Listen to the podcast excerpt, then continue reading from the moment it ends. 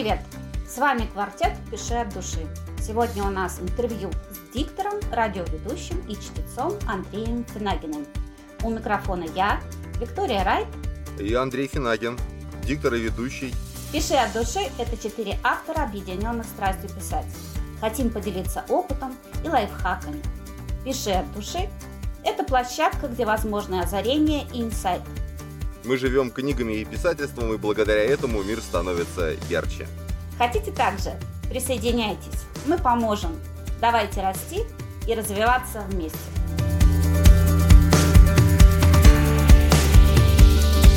Сегодня у нас рубрика «Интервью». Нашим гостем будет диктор московского радио «Милицейская волна», радиоведущий и чтец Андрей Финагин. Помимо работы на радио, Андрей занимается профессиональной озвучкой книг. И сегодня мы поговорим о важной для всех писателей теме «Как же озвучить наши книги?», «Где найти?» и «Как работать со чтецом?». Здравствуйте, Андрей.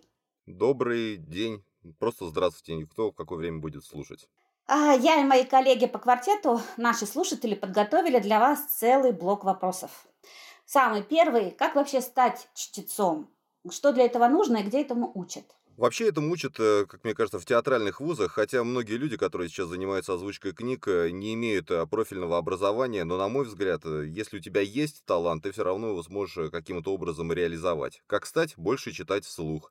И, конечно, обращаться за помощью каким-то педагогам, изучать соответствующую литературу, орфоэпию, логику речи и всему тому подобные вещи – а со временем, с опытом уже как раз э, приходят какие-то навыки. Конечно, больше слушать аудиокниг именно от маститых профессионалов советского времени, желательно, конечно, как мне кажется. Там э, люди умели работать с голосом, с интонациями. И я уже подражая и копирую их, вырабатывается какой-то свой собственный стиль. В итоге становишься узнаваемым, единственным, неподражаемым и так далее. Это если коротко. Скажите, как вы пришли к озвучиванию книг? Это все началось э, с радио. У нас были рубрики давным еще, это когда я жил э, в Кузбассе, на моей родине. Мы запускали, да, озвучку книг, просто давали их в вечернее время, и там уже, в общем-то, экспериментировали, пробовали. Благо, под боком были люди, которые с советских времен тоже занимались дикторским искусством, можно было у кого спросить совета, поучиться чему-то. Они помогали, подсказывали, и потом как-то неожиданно эта любовь, э, страсть, она превратилась э, в профессию во вторую. Здесь уже в Москве началось сотрудничество с издательствами, проект mm-hmm. «Литрес Чтец», которым я сейчас практически не занимаюсь, но он как бы существует. Он дал возможность такой пробы пера, попробовать себя в этом деле несколько лет назад. И потом, поняв, что, в общем-то, я могу этим заниматься, там уже началось сотрудничество с издательствами, с независимыми авторами и так далее, и так далее. Теперь это уже на таком, на серьезном потоке стоит, угу. непрекращающемся. А подскажите, пожалуйста, есть ли книги, с которыми вы не стали бы работать? Вот как вы их отбираете, эти книги? Я не отбираю, и мне предлагают, э, я либо отказываюсь, либо соглашаюсь. Ну, я на моей памяти ни от чего еще не отказался. Мне интересна любая абсолютно работа. Наверное, я бы отказался от какой-нибудь э, похабщины откровенной, и все. А есть любимые жанры? Любимые жанры? Знаете, вот когда я связался с озвучкой книг, я для себя практически перестал читать все реже и реже. Да, наверное, нет. По жанрам я бы не сказал, что есть какой-то любимый. Это так же, как в кино. Нет любимого фильма. Есть несколько любимых фильмов, есть несколько любимых жанров, всегда под настроение. Также здесь могу прочитать и смешной какой-то роман, ну, любовные, конечно, редко читаю, но все равно да бывает, что и они заходят вполне себе интересно. Фантастика, антиутопия, очень такой своеобразный интересный жанр, который каждый раз тебя омутом с головой куда-то окунает и потом возвращает вот в реальность этого мира, потому что это все это про нас и про то, что сегодня происходит. Классическая литература. Можно много авторов перечислить, которые мне нравятся. Но тут тоже не угадать. Например, тот же мой любимый в свое время Герман Гессе. Я обожаю практически все его книги, но его величайшая, как считается, вещь «Игра в бисер», ну просто два раза пытался начать и два раза бросал. То есть вот тут очень много, тут можно говорить бесконечно. Нет любимого жанра, есть просто там много книг, которые на меня повлияли. Mm-hmm. Вот так. Хорошо, скажите, пожалуйста, а бывало ли то, что вы брали книгу, но потом от нее отказывались? Нет, нет. Все, что я беру в работу, я все заканчиваю. Здесь речь уже идет о работе же, это здесь дело не о любви. К работе надо относиться профессионально. Понятно, что какая-то работа будет нравиться, какая-то больше, какая-то меньше. Но просто есть вызов, как э, в одном из сериале «Вызов брошен», было. Вот э, здесь вызов брошен, надо закончить работу. Угу. Просто какие-то книги, они даже не запоминаются, они проходят так мимо тебя. Помимо книг, я еще озвучкой много всего другого занимаюсь, а там, знаете, поток э, таких текстов, каких-то лекций обучающих идет, идет, ты можешь половины не понимать, но ты, владея правилами орфоэпии, логики речи, все равно грамотно расставляя акценты, это прочитал, озвучил, всем понравилось, а ты даже не помнишь, чем, что ты озвучивал. Такое тоже бывает. Ну, понятно. Ну, это чисто профессиональный подход, когда ты работаешь с тем материалом, да? Абсолютно. Да, да, конечно. Понятно. А если говорить уже непосредственно о работе автора и чтеца, по как подобрать чтеца для книги? По каким как правилам, признакам, я не знаю, как выбрать этого самого чтеца и где они водятся? Вот этого я вам не скажу, по крайней мере, на первую часть вопроса ответить не, не могу никак, потому что я по другую сторону нахожусь как раз. Я тот, кого отбирают. Это, знаете, есть э, такая смешная история. В, професс... Э, в актерских профессиях они говорят, я своего ребенка никогда в актерство не отдам, потому что это такая неблагодарная вещь, когда ты все время находишься, нравишься, не нравишься, либо тебя приглашают, либо нет. У нас то же самое. Ну, ты кому-то нравишься, значит, тебя пригласили. Автор посчитал, что твой голос подходящий для этой книги, значит, ты подошел. Издательство работает по такому же принципу, насколько мне известно, насколько я с девчонками в издательстве общаюсь. Они э, согласовывают твой голос с автором, Потом э, отправляют книгу тебе, ты уже соглашаешься либо брать ее, либо не брать. Как правило, ты ее, конечно же, берешь. А есть независимые авторы, которые просто тебя где-то слышали и хотят с тобой также работать. Они тебе написали, согласен, согласен, работаем, работаем. Есть иностранная литература, издательство посчитало, что твой голос подходит под озвучку этой книги. Они ее тебе предлагают, ты опять же либо берешь, либо отказываешься. А где искать их? Ну, в общем-то, на фриланс-площадках, на различных, э, пожалуйста, можно через издательство также находить эм, а, чтецов. Есть много групп в Телеграме, во Вконтакте, в WhatsApp, в Фейсбуке, где, в общем-то, можно просто бросать объявления о кастинге. Ребята, кастинг книга. Можно на каких-то, знаете, даже сайтах э, что-то вроде и Яндекс услуги, Профи.ру, все, там люди есть везде, абсолютно. Можно на любой площадке найти себе человека для озвучки книги, было бы желание. То есть масса абсолютно путей. Знаете, вот я когда для себя искала э, чтеца для озвучки книги, я была в ступоре, угу. потому что, честно сказать, я не знала, во-первых, как правильно сформулировать запрос, да, а пока вот там мне не, не натолкнули другие авторы, писатели, я нашла через во ВКонтакте тогда вот я там бродила очень долго, uh-huh. прежде чем найти. Иногда вот новички, а им очень сложно сориентироваться, как же правильно, да, как выбрать пульт. Я понял. Uh-huh.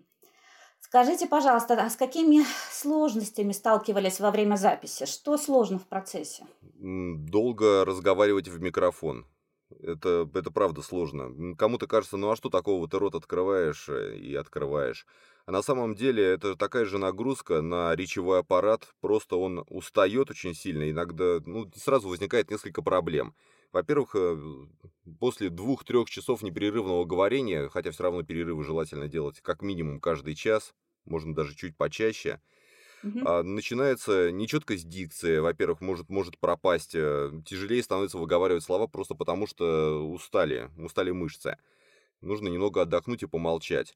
Э, голос начинает, э, голос становится чуть тише, все равно проседает со временем. Это тоже приходит с опытом, когда у тебя более-менее ровная линия на протяжении нескольких часов записи сохраняется. У меня были просто такие эксперименты. Была книга, в которой каждая глава была в среднем получилась по три с половиной часа. Понятно, что я с первого раза, с одного раза. Ого. То есть главу за, за раз я не записывал.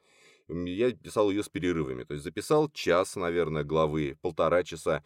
Сделал перерыв, вернулся, начинаю записывать и сопоставляю дорожки, то есть прям по ним видно было, что идет вот такая, как бы объяснить. Идет сначала один уровень громкости, он потихонечку съезжает, где начинается новая запись, он чуть громче, и опять снова такие, такие вот, э, получаются трапеции небольшие, длинные. То есть видно, что голос просто немножко устает. Mm-hmm. Потом на постобработке, конечно, все это сглаживается, но все равно такие моменты есть. Ну и, конечно, самое сложное, это размывается внимание после определенного времени. Это абсолютно характерные вещи для каждого человека, для любого, каким бы профессионалом он ни был. Ошибки все равно будут возникать, э, какие-то оговорки.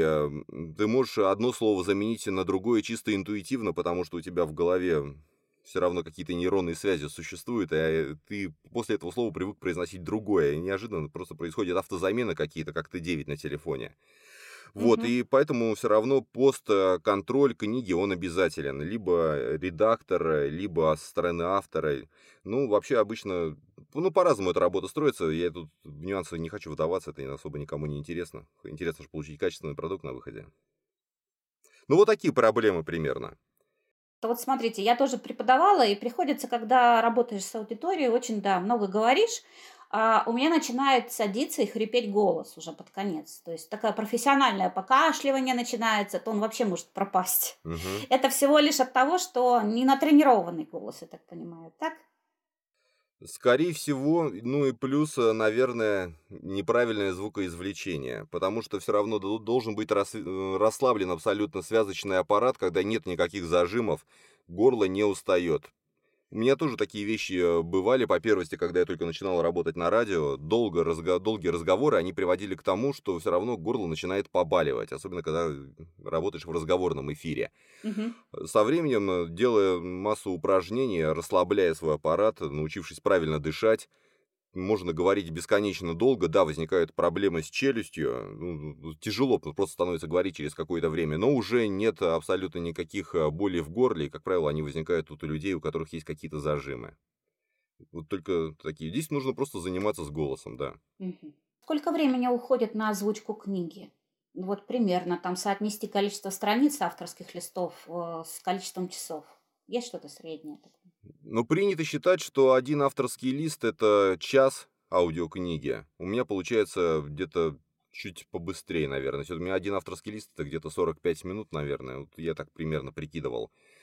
На озвучку часа книги уходит э, в среднем, это то есть час, м, у всех по-разному, но, опять же, говорю только исходя из собственного опыта. Кому-то, чтобы час записать, нужно 3 часа просидеть перед микрофоном.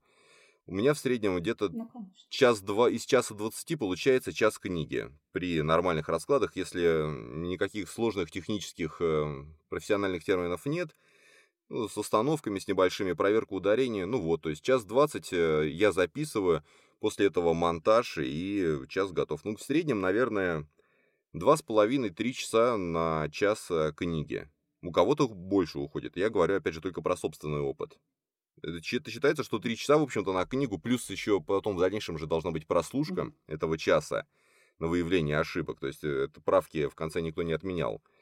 Вот, вот такие вот моменты примерно. Ну, вообще считают, что 3-4 часа на час книги это такая, такой хороший средний темп. Если сейчас мы возьмем и э, так определим, из каких этапов складывается работа автора и чтеца.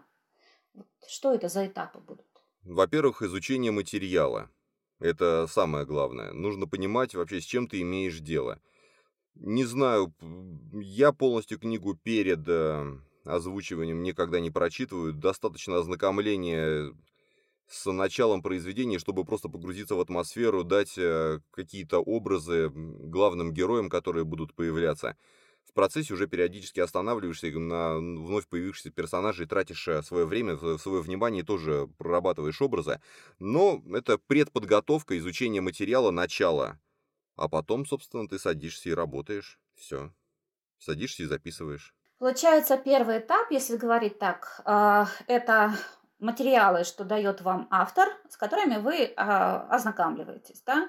Потом у нас Да, идет этап, когда мы заключаем соглашение, ну давайте так назовем, да?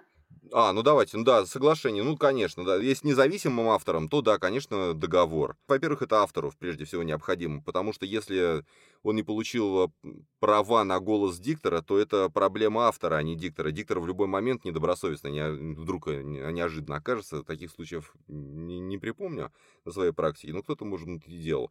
Он может предъявить требования, услышав где-то книгу, сказать, вот нет договора, пожалуйста, из- изымите.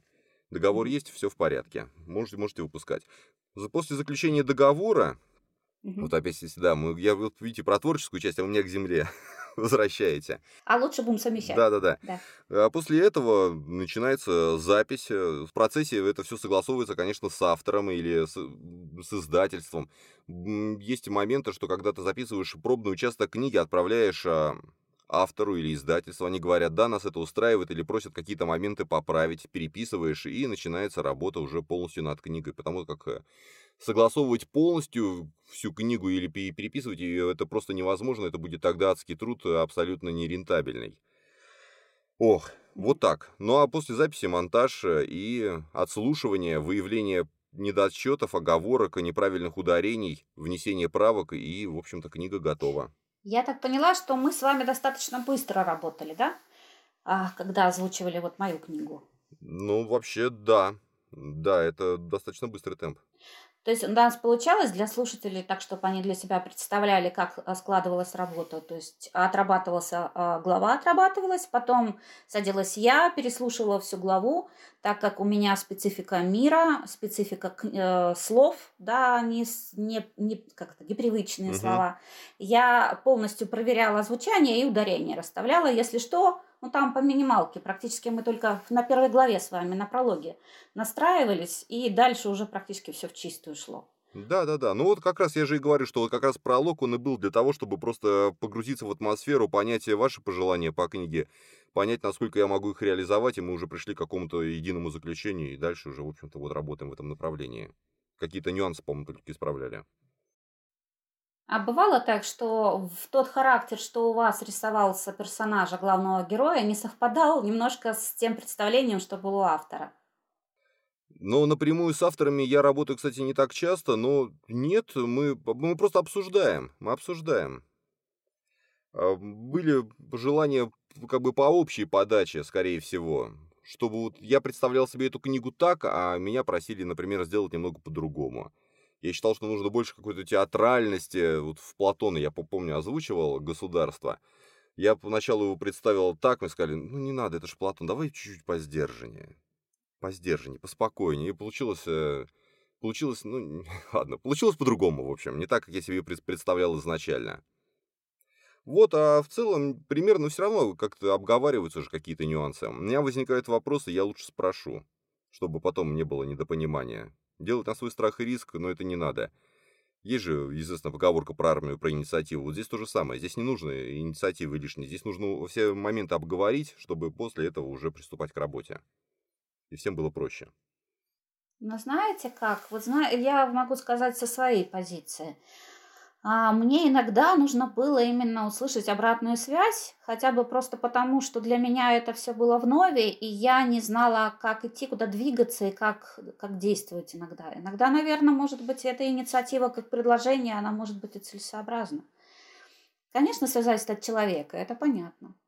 А скажите, вы с какими именно издательствами, площадками работаете? Вот вы назвали Литрес, да, а есть какие еще издательства? Ну, Литрес. э, Литрес это, скорее всего, площадка, это агрегатор, на котором э, находится множество литературы, и у них есть свой проект Литрес Чтец, э, через который просто люди, начинающие свое, свое дело, могут попробовать. Ну, на самом деле, сейчас вход в профессию чтеца очень такой небольшой, поэтому на Литрес чтец можно поймать и как э, хорошего, начинающего, перспективного, так и не пойми что, ужасно звучащее. А в основном я работаю с Эксмо издательством. Ну, в общем-то, они практически монополисты в последнее время. Ну да, это точно. Эксмо объединились с ССТ и так далее, и так далее. Сейчас осталось только несколько независимых и небольших издательств. и вот.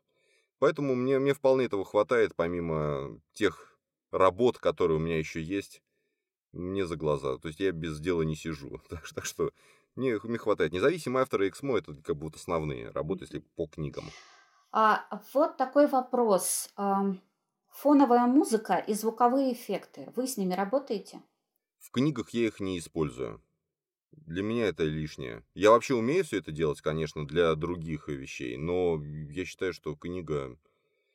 Книга... Просто вот фоновую музыку в начале для придачи настроения, ну, не знаю, это такой спорный момент, кому-то нравится, кому-то нет. На мой взгляд, либо делать целый радиоспектакль с хорошим, с звуковыми, хорошими эффектами, полностью это все обыгрывать, либо, либо не использовать вообще, просто дать э, человеку возможность погрузиться в голос, в интонации, в смысл, и просто не мешать э, музыкой воспринимать э, то, что человек хочет услышать. Человек слушает книгу же, он же не музыку хочет послушать. Он хочет послушать музыку, он ее и включить. Зачем ему это? Это мое мнение. Но есть прекрасные радиоспектакли. Я с удовольствием, например, слушал в свое время, сделала, кажется, «Комсомольская правда» по книге «Перевал Дятлова» по дневникам вот этих товарищей, которые застряли. Мгм. Озвучивал, я сейчас не вспомню, по-моему, очень, очень А, Богдасаров озвучивал все это дело. Я несколько глав покупал и слушал. Это прям целый радиоспектакль, практически одним голосом и с прекрасным звуковым сопровождением. Там эффекты, там э, звучки, там музыка, все под настроение подобрано. Одна глава длилась э, где-то 20 минут, но она была прекрасно обыграна. Это адский труд, потому что это... Вот, вот так, я считаю, можно делать и нужно делать, если хочется со- с музыкой. А если хочется просто музыки э, ради того, чтобы она там была, ну, я считаю, это лишнее. Ну, то есть это аудиоспектакль, либо чистая книга, давайте Да. назовем, звуковая книга, Да, да? да, да. Либо так, либо так. Знаете, ам, когда во время моего детства еще, еще были распространены винилы, и у нас э, активно продавалась самая различная озвучка, там и «Три мушкетера», и «Конан Дойль», и каких только не было книг озвученных, вот именно спектаклями. У меня это произвело впечатление еще тогда, и я их храню до сих пор, потому что такое ощущение, что это, это вот э, мини-спектакль, даже пусть ты не видишь, ты его все равно весь проживаешь. Это вот в таком качестве говорите вы, да? Когда делаете вот ссылку. Такое сейчас, по-моему, не делает э, никто или делается крайне редко. Да, я говорю о таком качестве. У меня тоже был виниловый проигрыватель, и были сказки на винилах. Мгм. Золотой ключик, э, еще что-то не помню, но это были заслушаны до дыр просто. Золотой ключик у меня был Мгм. настолько заслушан, что там иголка на нем прыгала. Я его слушал чуть ли не через день. Да, это, вот это было прекрасное качество, советское, опять же говорю, советская школа ан- вот в этого аудиопроизводства, она просто великолепна. Там есть у кого, у кого учиться и что слушать. Ну да. В вашем восприятии получается, что вот хорошо отработанная чистая книга с хорошо проработанным, ам, как это сказать, игрой голоса чтеца, да, это достаточно для того, чтобы выпустить книгу и начать ее продвигать, продавать. Если человек профессионал своего дела, и он понимает, э, как правильно передать смысл того, что написано на листе, конечно. Хорошо прочитанный материал– э, это вполне себе пригодный продукт для продажи. Скажите вот следующую вещь. Что бы вы порекомендовали тем, кто хочет озвучить книгу самостоятельно? И вообще, это как? Это ре- реально? Именно автору озвучить свою книгу. Да. Есть много примеров того, когда авторы озвучивают свои собственные книги. Ну, я думаю, что вполне, а почему нет? Только автор понимает, как должна она звучать на самом деле, только у него в голове, когда она, она, она звучит так, как она должна быть.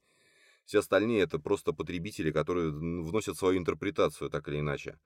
А порекомендовать, что ну просто позаниматься немного с голосом, и если есть какие-то предрасположенности к тому, чтобы озвучивать, вот, то, пожалуйста, попробовать всегда можно. Есть некоторые люди, которые говорят, вот я писатель, я сейчас на чужих книгах потренируюсь, а потом буду свои озвучивать. Та- таких тоже встречал, забавные товарищи. Вот они как раз в проекте «Литрес чтец» тоже есть.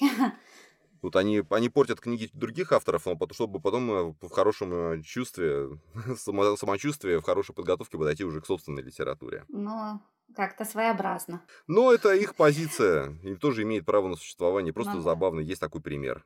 Поэтому заниматься. Заниматься это первое. И второе, я так э, понимаю, что надо хорошо разбираться еще в программах, которые позволяют свести звук со всеми вот нюансами, наворотами. Монтаж э, книги это не самое сложное, что может э, сделать человек. Это все, все непросто. Все очень просто на самом деле. Вырезать фрагменты ненужные, убрать повторы. И, ну, после, постобработка, это, конечно, да, есть э, чаты ВКонтакте, в том же проекте Литрес и Чтец, там люди сутками обсуждают э, по тысяче сообщений в день, какие они используют настройки для своего голоса. А многим бы просто ну, следовало бы читать, научиться как следует. Они все обсуждают, как вот голос свой обработать, сколько компрессии добавить, сколько гейта, как эквалайзер правильно покрутить. Но это все от лукавого. Есть, э, ну, на самом деле, можно просто обратиться за помощью к хорошему звукорежиссеру. Это не так дорого будет стоить.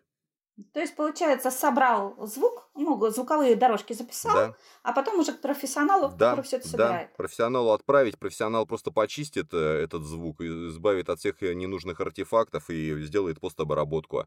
Если нужно, что-то эквалайзером подкрутит, если нужно, добавит компрессии. Но, опять же, чтобы записать свою книгу, нужны хорошие условия, потому что самое главное в звуке– это исходник в хорошем качестве. Вот сейчас я нахожусь, э, сейчас мы записываем, я нахожусь в Да. своей будке в Конура. Это у меня помещение, не знаю сколько, метр двадцать на метр двадцать, наверное. Здесь я провожу половину своей жизни в последнее время. У вас клаустрофобии нет? Нет, абсолютно никакого. У меня здесь есть окошко. Хотя по правилам его, конечно, лучше бы не было, а от него звук немного резонирует, но это не так хорошо слышно. Ну, нормально, нормальное оборудование, и этого вполне достаточно. Все равно отсюда выхожу. Но здесь душно, да, устаешь, потеешь. Тяжело. Ну, понятно. Вот, и- но это все делается для того, чтобы звук был, получался хороший, как говорят э, на сленге, сухарь, из которого уже можно что-то лепить. То есть еще надо правильно организовать пространство, а только после этого еще... Да, да, обязательно. Обязательно. Потому что самое главное, люди тоже обсуждают, какой микрофон взять. На самом деле важно в первую очередь помещение, а потом уже микрофоны, на которые они все это будут записываться. Потому что от помещения будет, опять же, эхо, резонировать звук, и будут всякие шумы ненужные. Ничего с этим не сделаешь, и ты потом никак не уберешь из исходника. Все очень сложно, да? Ну Здесь да. можно бесконечно разговаривать на эту тему. Единого мнения не существует даже среди профессионалов. Ну, скажем так, нам сейчас интересна именно ваша позиция, ваше мнение, да, Мгм. как профессионала, который может дать нам хорошую и качественную обратную связь. Скажите, а бывало ли так, бывали ли такие ситуации, когда вам приходилось переписывать одну и ту же сцену несколько раз? Да постоянно. Я бываю недоволен, мне говорят, э, что за- зачем так делаешь, а я просто, если недоволен, я могу предложение переписывать по несколько раз. Сцены навряд ли, а вот э, переписать э, предложение или абзацы, это вполне в моем стиле. Я прочитал, подумал, что-то не то, здесь не так синтонировал, здесь не, не- не там сделал паузу. Садишься и заново переписываешь. Ну, то есть это все во время записи. Во время монтажа уже, как правило, я получаю то, что я хочу, и уже с этим просто работаю. А во время... А так перечитать всё это вполне себе нормальная история. Ни- ничего странного в этом нет. Вы знаете, еще один такой момент, с которым я столкнулась, когда, например, свожу даже просто вот наши самые простые и не особо сложные подкасты, да. А Я столкнулась с тем, что одно дело, когда во время интервью ты работаешь на определенном эмоциональном, назову, скажу так, уровне, и ты на нем держишься, у тебя идет определенная экспрессия, ты разговариваешь, Мгм. а потом понимаешь, что кусок ты, ну, ложанула, у тебя там плохое качество, и тебе его надо переписать.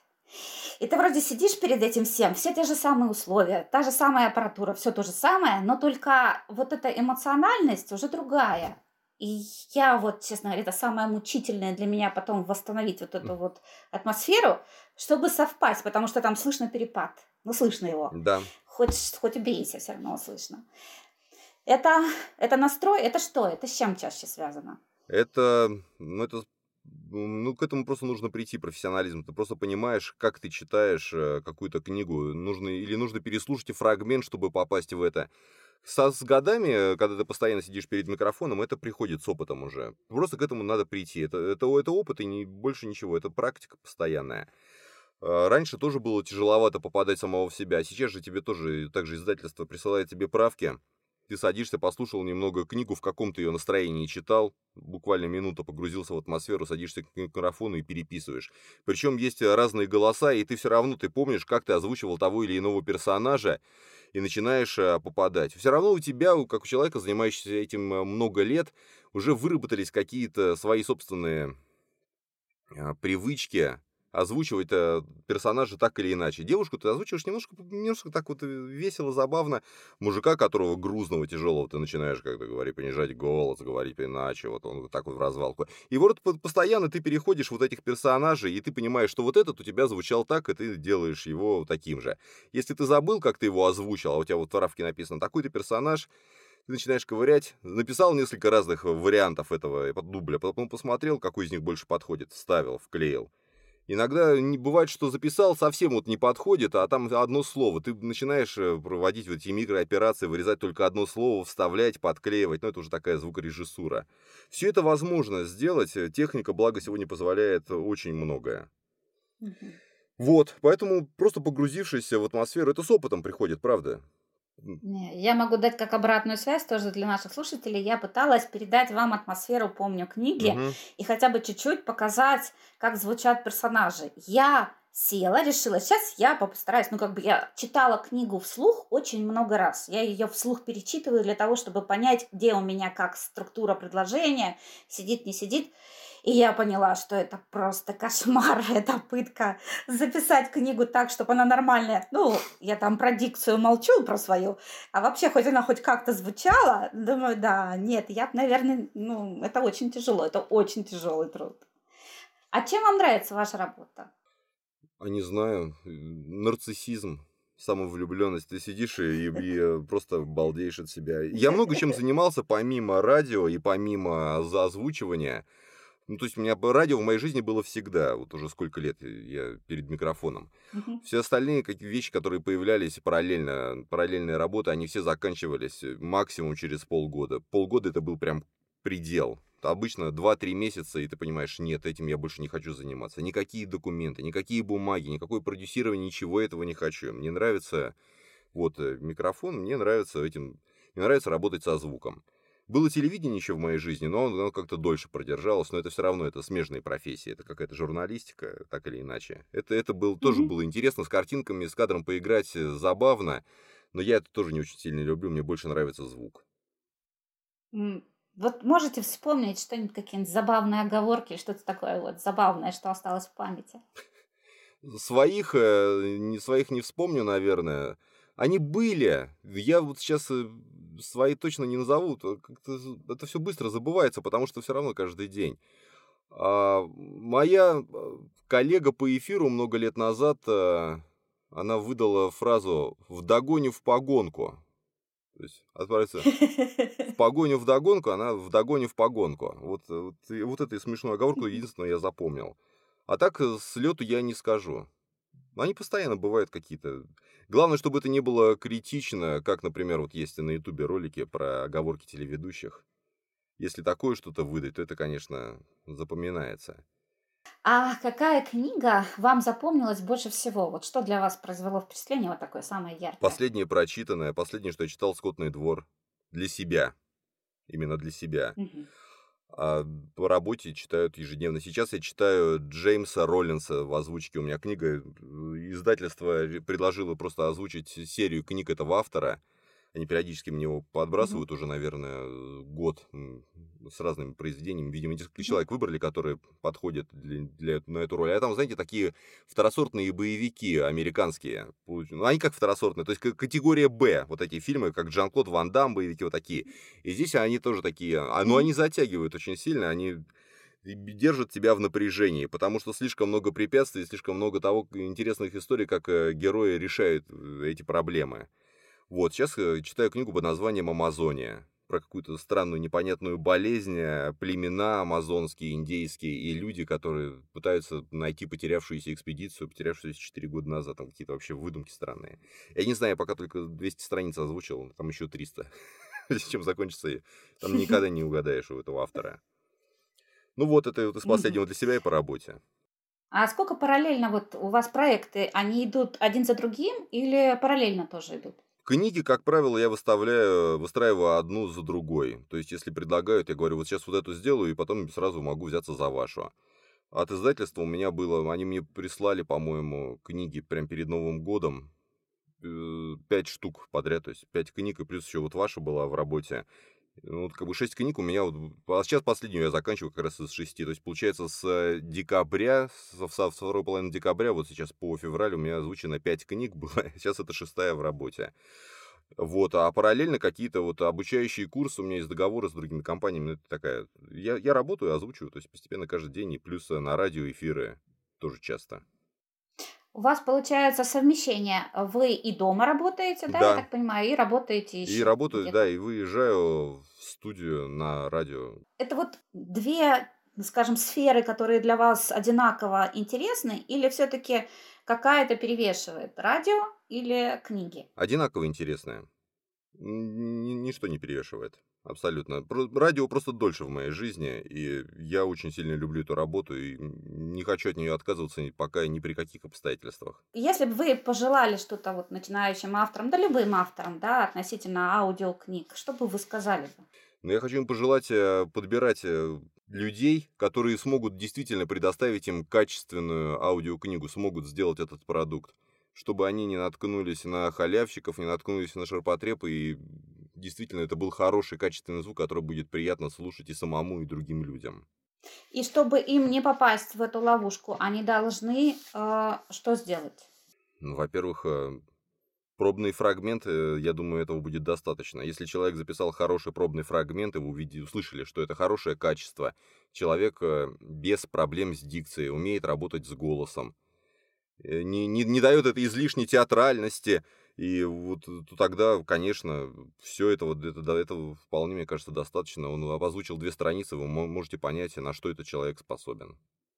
Я, наверное, знаете, еще добавлю один такой момент. Я э, для себя, когда искала чтеца, да, я э, мне было интересно еще на то, насколько человек идет на сотрудничество и как он идет на сотрудничество. Это тоже очень важно. То, как выстраивается коммуникация между чтецом и автором. А, естественно, я выхожу с предложением, с деловым предложением. Я прекрасно понимаю, что есть определенная загрузка, я все угу. это понимаю. Но то, как мне ответили, для меня играет тоже огромную роль. Конечно. И вот а, первичный вот этот момент, то, как вы договорились, это тоже очень важно. Потому что я могу сказать, что я поговорила с несколькими, и это не всегда адекватно. Но это так мягко. Вот. И очень удобно, когда на страницах а, э, чтецов есть их файлы, загрузки с их работами.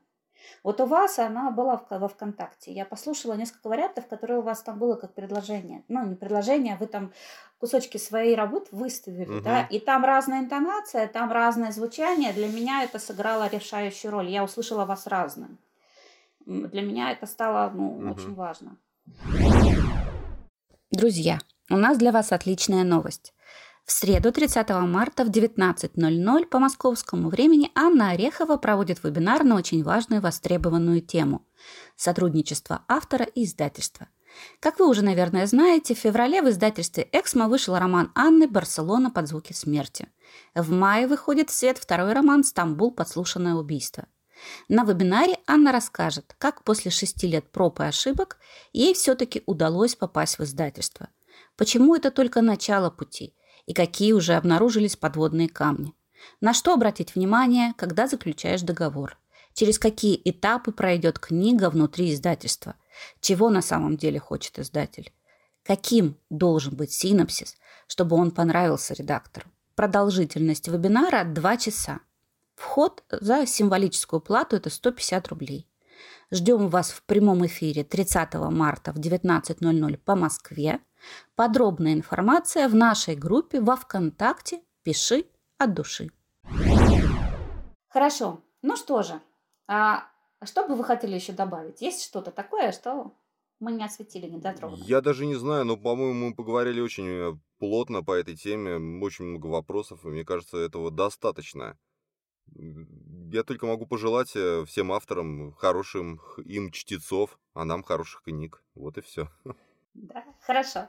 Сегодня у нас был интересный содержательный разговор с диктором Московского радио «Милицейская волна», радиоведущим и чтецом, профессиональным чтецом Андреем Финагиным. Вы можете найти страницу Андрея во ВКонтакте. Мы узнали много интересного о совместной работе автора и чтеца. Надеюсь, наш эфир будет полезен нашим слушателям. Присоединяйтесь к нам во ВКонтакте, Инстаграм, слушайте наши подкасты на самых известных площадках ВК, Литмаркет, Литрес, Apple, Google, Яндекс и Storytel. Пишите от души и до скорых встреч. Пока-пока. До свидания.